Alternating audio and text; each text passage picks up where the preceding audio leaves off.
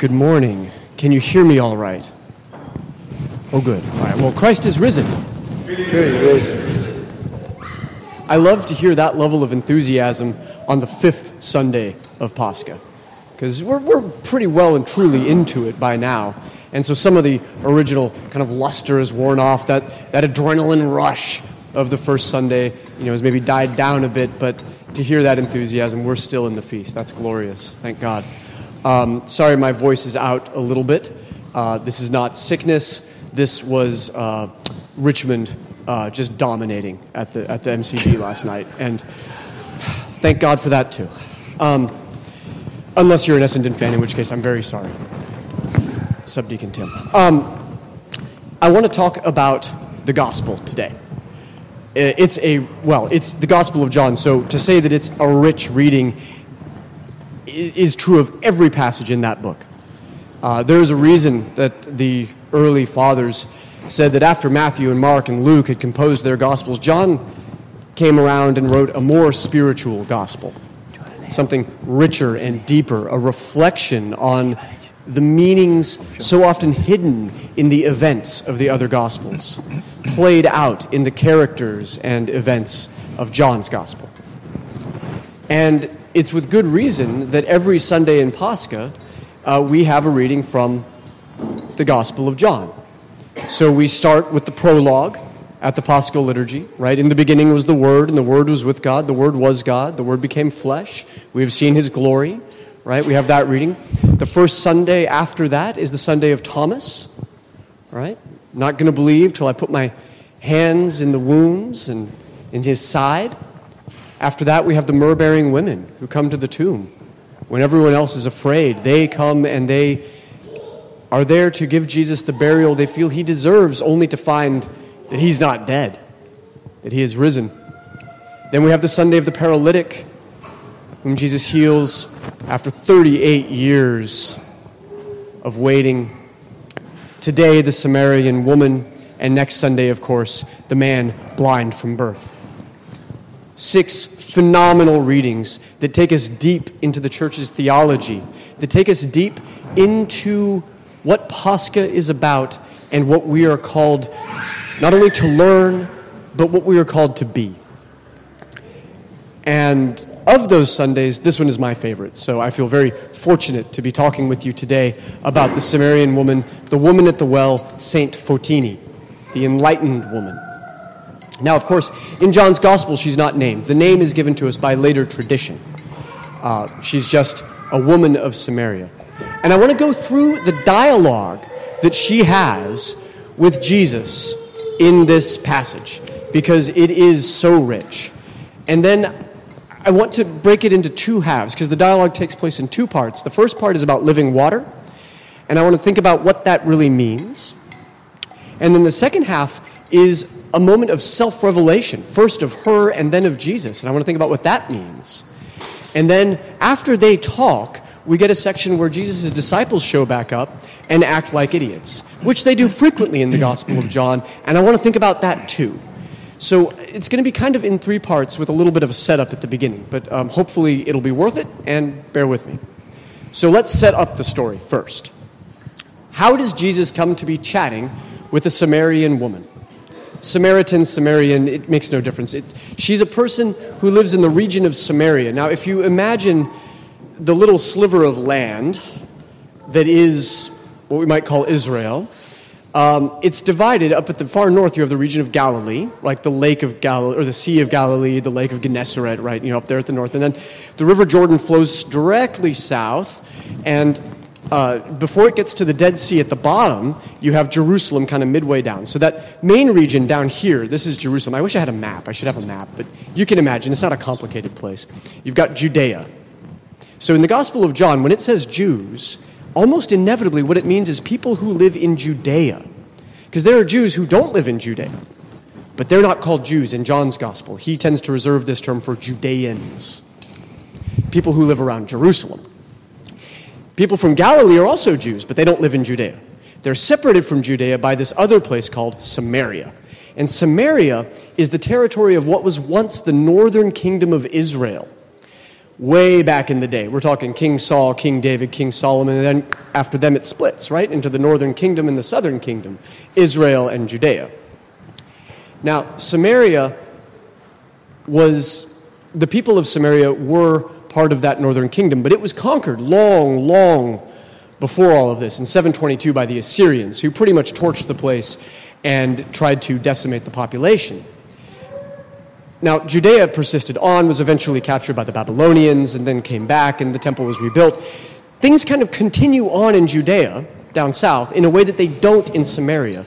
The Samaritans have the law, the Pentateuch, the Torah, a version of it, but they don't have the books of the prophets.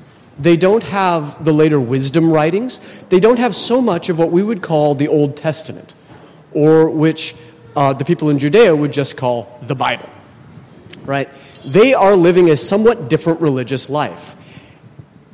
Now, you can tell how different this is when we hear that Jews don't have relations with Samaritans. They don't talk to each other. In Josephus, the historian Josephus, we find they do sometimes talk to each other, but usually they talk with their fists. They do not get along. These are people separated by a common ancestry. And that's the problem. See, Jacob, the patriarch Jacob, who dug this well and gave it, is shared by Samaritans and by Judeans. They both claim him as their forefather, but yet they're separate peoples, and they don't get on with each other.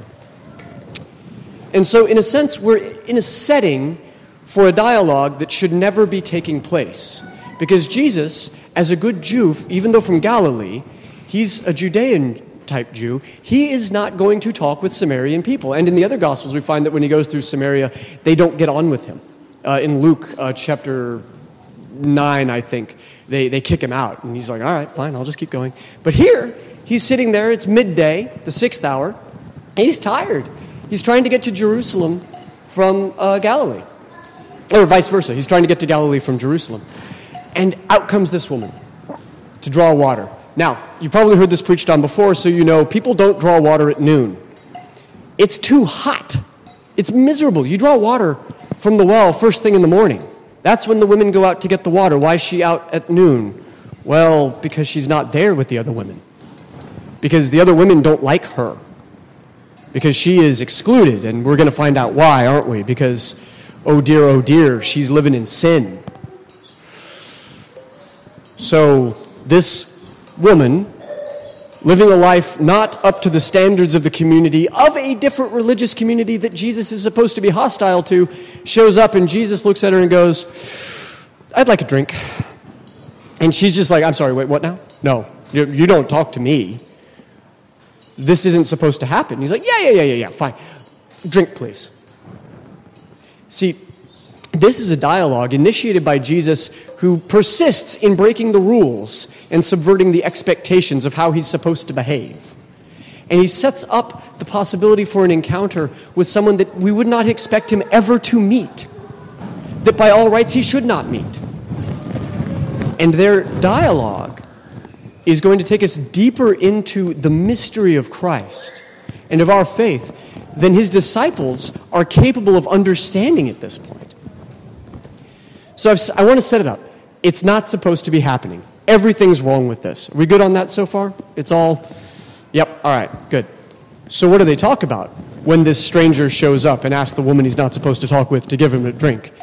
And she's just like, why are you talking to me? Look, if you knew the gift of God and who you're talking with, in the words of the Godfather, you know, you didn't know who you were with right? If you knew those things, you wouldn't give me a drink, you'd ask me for a drink. You would realize that everything is flipped round. Because what he wants to offer her is not a drink from the well, and it quickly becomes clear as she, consists, as she persists in talking with him that he isn't talking about the well water. That this thing to drink, that this water he's talking about is something else.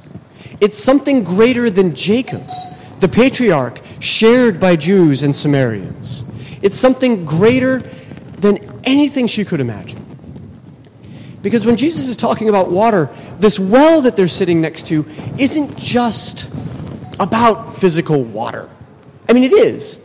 The problem is that when you drink water, you get thirsty again. We all get that. It doesn't really save you from the fact that you're going to die.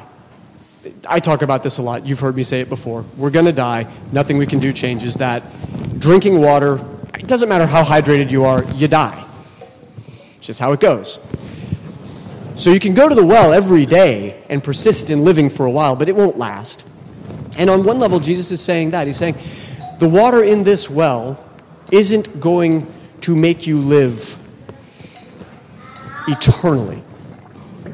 It'll prolong your life a but not enough. But in another way, this well stands for so much more than just physical subsistence. It stands for the traditions, the beliefs, the values, the identity, and the exclusions of her religious community. This is Jacob's well that he gave to us, the Samaritans, not to you. As we're going to hear later, as the Jews will say, well, you have to worship in Jerusalem where we are, not there where you are. Right? This is standing in for the ways in which the community has identified itself and excluded others from it. And Jesus says, none of that is going to be good enough. Everything you've been handed down, everything you've got, all those traditions, it's not enough. Oh, it may be helpful in the same way that water is helpful in prolonging our life, but it's not enough.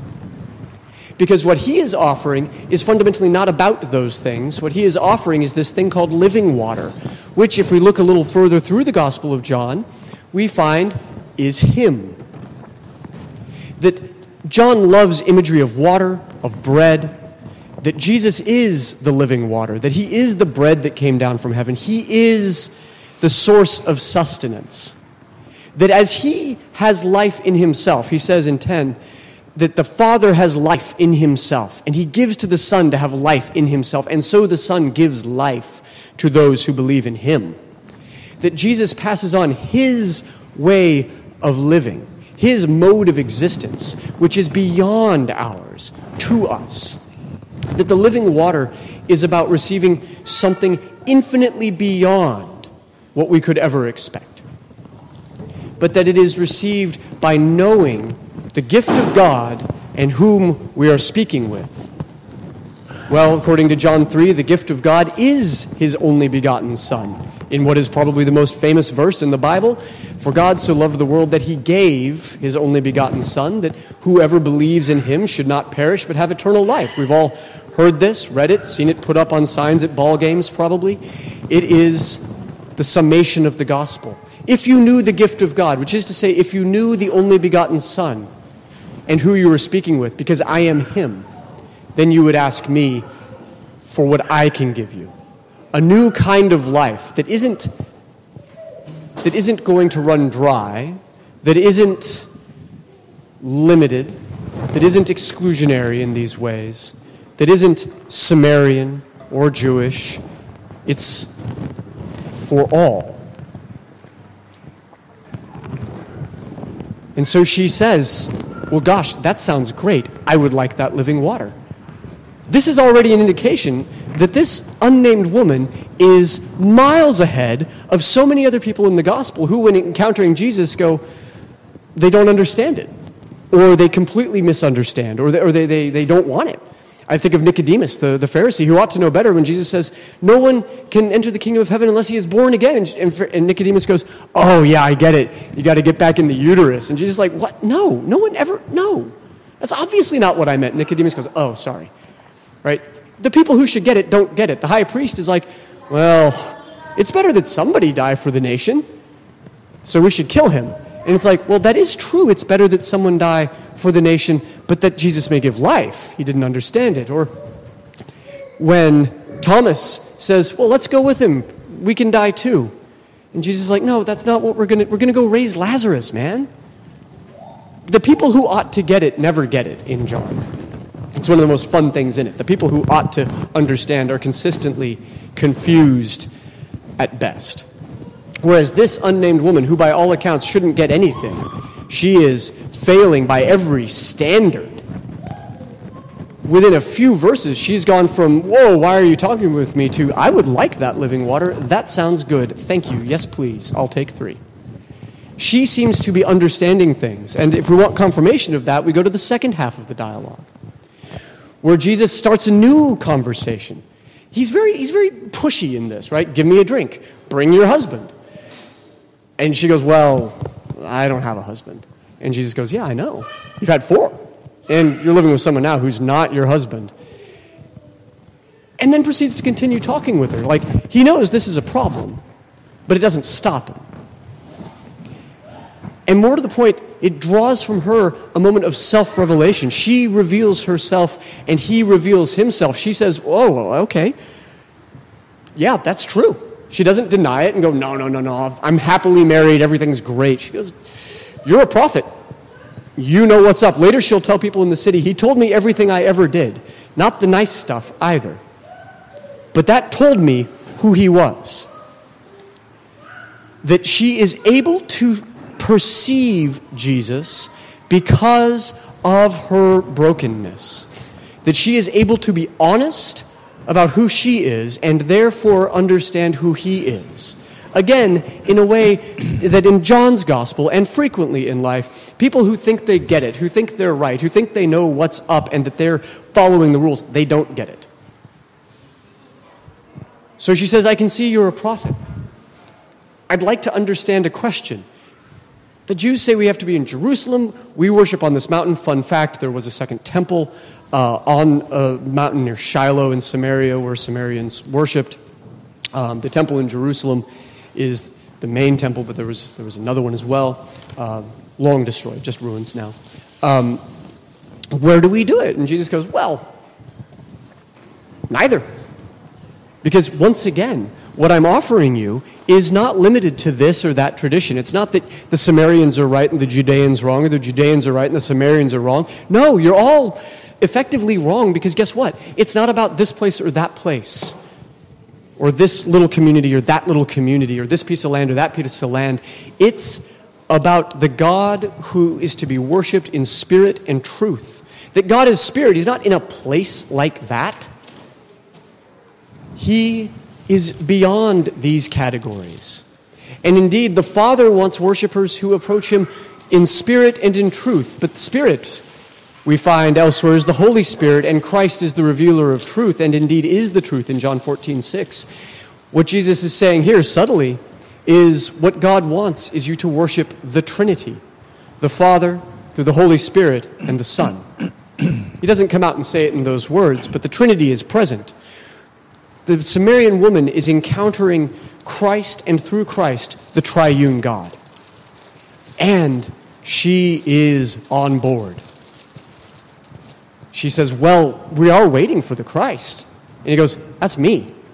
And again, instead of saying, Are you sure? or I don't believe you, or the Christ couldn't come from Nazareth, or this guy is a sinner, or any of the responses that we hear throughout the gospel from other people who ought to know better, she goes back to the city and says, He told me everything I ever did. Could he be the one?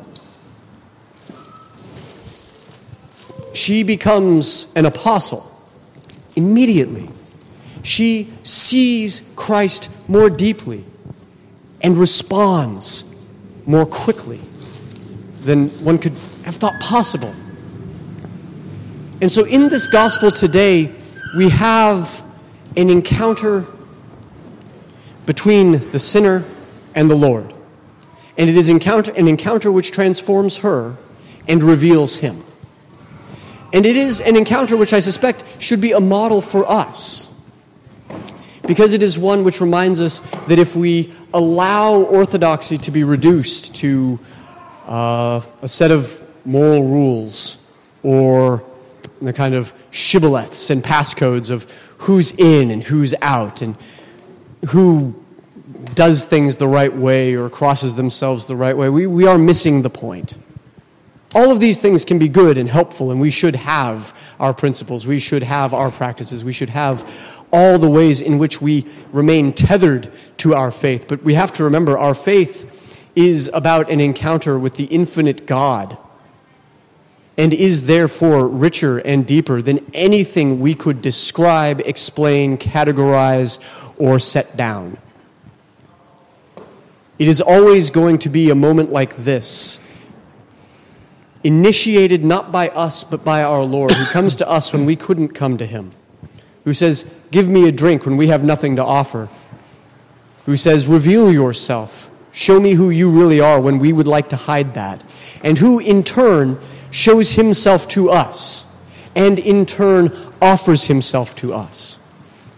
It is for the Samaritan woman an encounter in advance with the risen Lord, the Lord whose hour is coming and now is, when this worship that is revealed is made. No, no, so let me rephrase that. When the worship that he is describing will be revealed, and that is in the hour. But the hour in John is the passion, it is his crucifixion.